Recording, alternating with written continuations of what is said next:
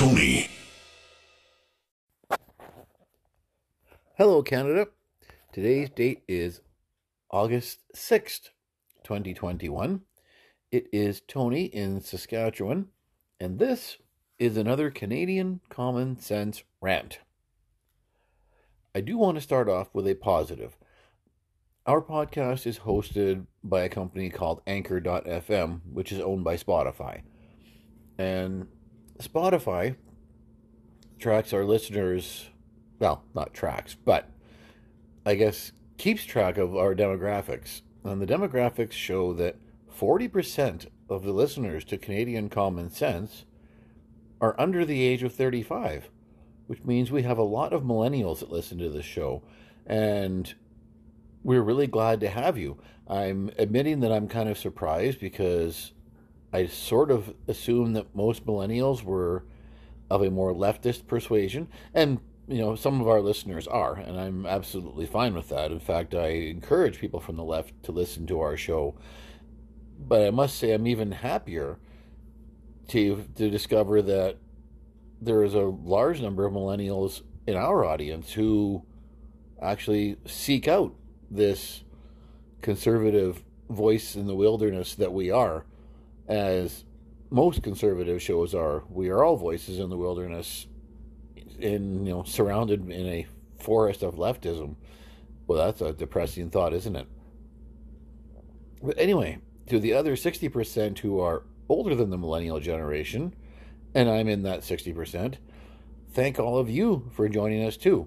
Wherever you are listening in right now, around the world, welcome to Canadian Common Sense, and we're glad to have all of you. Okay, what is on my mind tonight? Well, big surprise, the Canadian government. Now, I'm going to go back almost 200 years, and I had actually mentioned this in a rant probably 2 years ago, a year and a half ago maybe. Lord Durham, who in 1837 and 38 was the governor of British North America, in a manner of speaking, his title would have been similar to what the Governor General is today, the monarch's representative in Canada. Of course, Canada was not a country at that time. There was the colonies of Canada West and Canada East, which were Upper and Lower Canada, Ontario and Quebec, and the Maritime provinces, as we know them now. They were considered to be the colonies at that time. Anything west of what is considered to be central Ontario now was Rupert's Land and, you know, points unsettled. Let's put it that way. At that time, and I'm going to stress in 1838, Lord Durham, on his departure from Canada to go back to England, after being here in 1837 to help quell the 1837 rebellions. Maybe many of you might not know there actually were rebellions in Canada in 1837. If you haven't heard about them, look them up. You'll find the story quite amusing. There really wasn't much of a rebellion, just a little bit of a skirmish, more or less. But anyway, I digress. Back to Lord Durham. Lord Durham penned a letter to the Crown upon his departure from Canada, and he said something and wrote something that has always stuck with me ever since another friend of mine pointed it out to me 20 plus years ago. Lord Durham had noted in 1838 that Canada is the most overgoverned country he had ever seen. Now, fast forward almost 200 years to 2021, do you figure that situation has improved, or do you think maybe it's gotten a little bit worse? Well, I'm going to put it to you that it has gotten a whole lot worse in this country, and that Canada is grossly overgoverned, and to the point where our government really can't get anything done. Now, this is where our friends on the left come in, especially the ones listening to this show, are going to say, look at all the money they rolled out the door when the pandemic hit. Well, Yep, that's true. And they created a whole new bureaucracy to help administer that program. And now that program is, well, I guess it's just changed names, so they still have the same bureaucracy. But even though the program isn't necessarily needed anymore, the bureaucrats remain. And that is the biggest problem, and that is what has got me so ticked off today. I'm just going to throw a couple numbers out there for you. 380,000 people are federal civil servants. 380,000 federal civil servants in Canada. That is a larger population than the city of Victoria. That is almost as large a population as London, Ontario. As a matter of fact, there's actually more people in the federal civil service than there are in all of Ontario west of Sudbury. Let that one sink in. 50,000 people alone work for the Canada Revenue Agency. And in fact, that's probably more now, because that figure is actually a few years dated. That's the population of North Bay, Ontario. Population of Brandon, Manitoba, almost. Just in Canada Revenue Agency. The federal civil service has grown by 10,000 people per year since the Trudeau government came to power in 2015. Now here's another number for you. 1/3 of all working Canadians work for government, one level of government or another, whether it's a provincial government, federal government, a municipal government, or a government-owned crown corporation. 1/3 of Canadians work for government, live off the taxpayer. I know, again, thank you to our leftist friends for pointing out those people pay taxes too, Tony. They do, absolutely they do, but not any single one of them pays enough taxes that it would create a salary for another government worker. So the other 2/3 of us are the ones paying that freight. So you might think that with 1/3 of working Canadians working for government at one level or another, 380,000 Canadians directly in the federal civil service, maybe something should be able to get done, but it certainly does not. And what's got me ticked off today is the interpreters from Afghanistan. Now, this has been in the news a lot because now that the United States military is withdrawing from Afghanistan and the Taliban are sweeping through the country and retaking the country, and I'll leave my opinions about that one out of this particular rant because it's not relevant. But now, those interpreters who helped the Canadian forces in Afghanistan for the time we were there are begging the Canadian government to help them get out of Afghanistan because they are literally being hunted by the Taliban as I speak this podcast, actually. And the Canadian government, of course, is there to help. And I mean, Justin Trudeau could maybe tweet out, "Welcome to Canada." But no, instead, he's decided that he's going to let government bureaucrats take care of this. So what did our government bureaucrats do for the Afghan interpreters? Well, we have heard that one plane of Afghan families has now landed in Canada in an undisclosed location. Fantastic. One plane. Well, we're talking about thousands of people who need to get out. So the government of Canada first had said, okay, well, here's a bunch of forms you need to fill out online and then email them back to us. Well, there's an awful lot of power outages in Afghanistan right now. Only 1/5 of Afghans actually have access to the internet. And if they do, they can't always guarantee it's going to be a strong connection.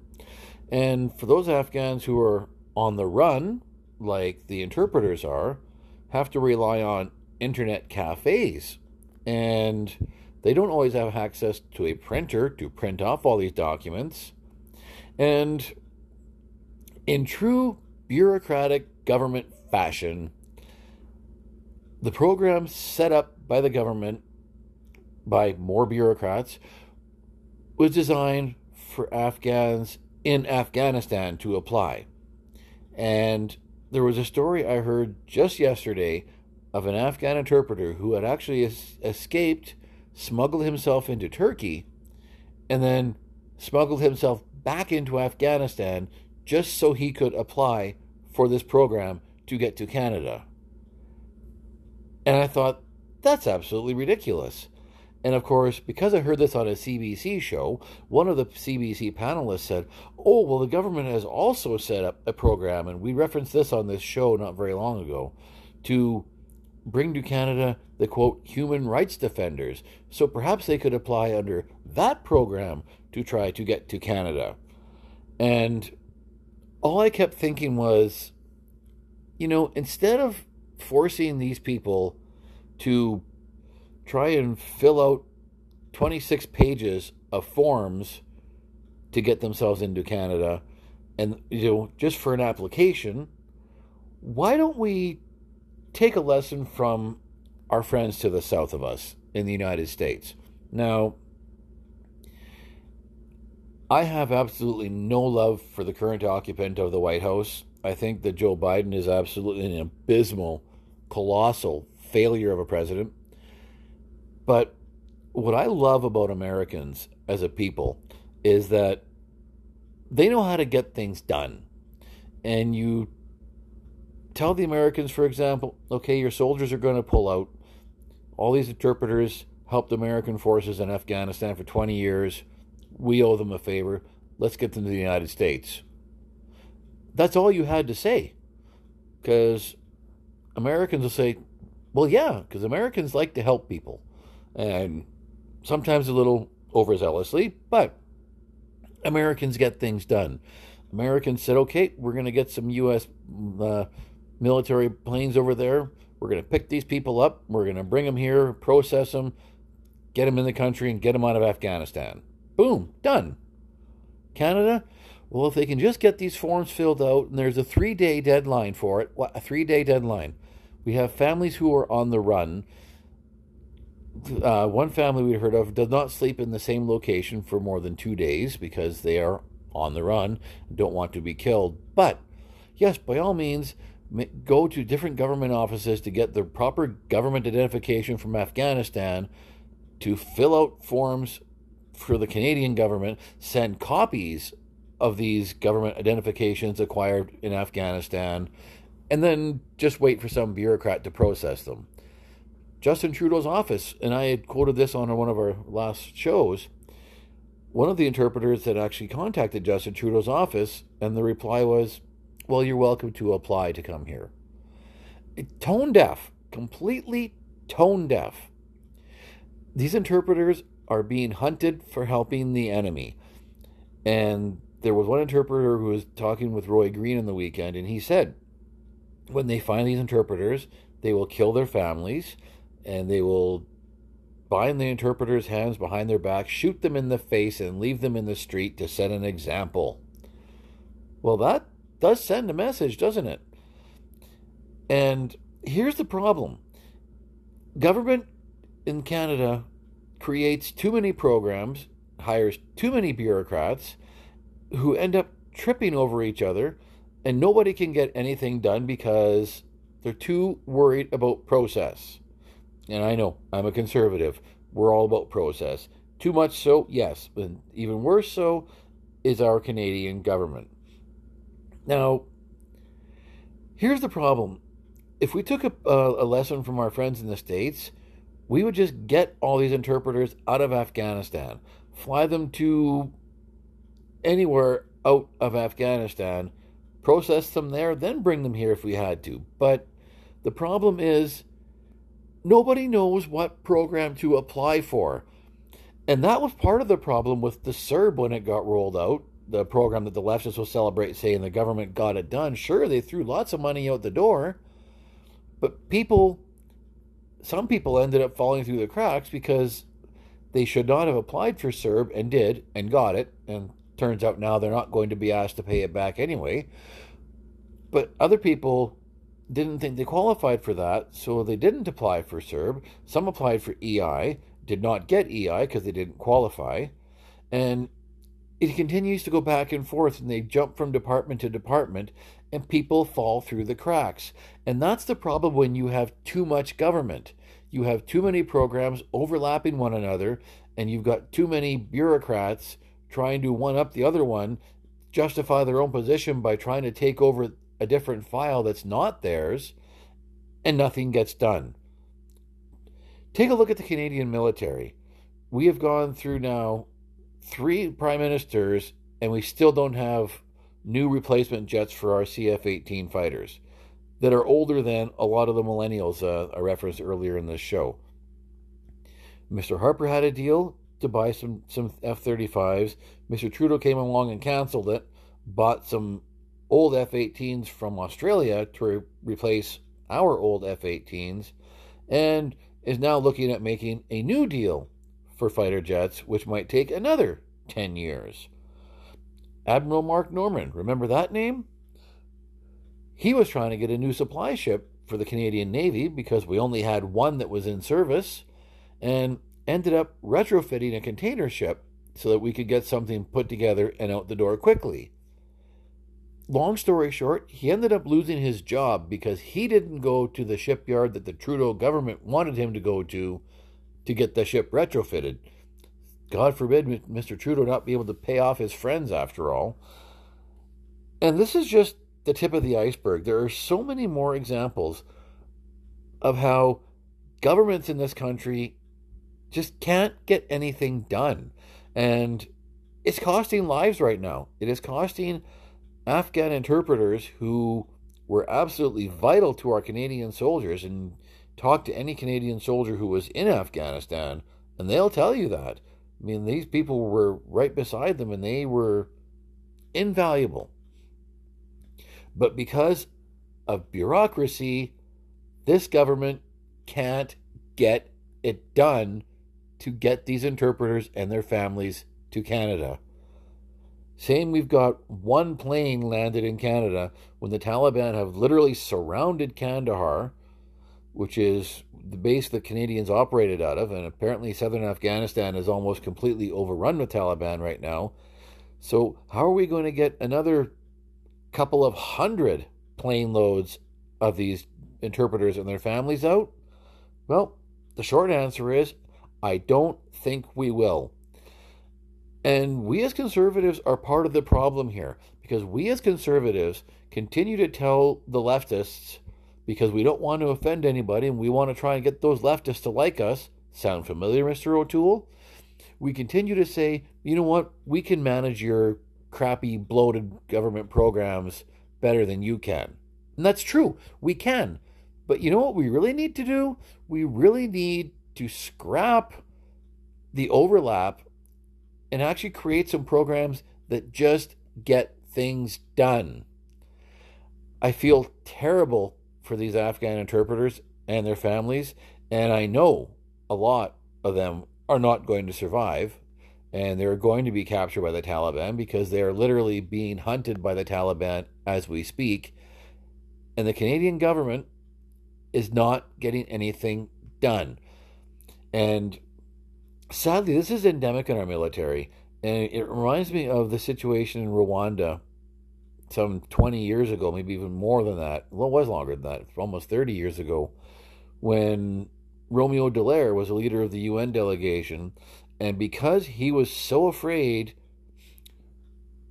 not to wait for orders from the UN, he and his troops sat and watched several Belgian soldiers get butchered right outside of their compound by the Tutsis, or maybe it was the Hutus, whichever was the tribe that was the aggressor, and did nothing because they had no orders from the UN.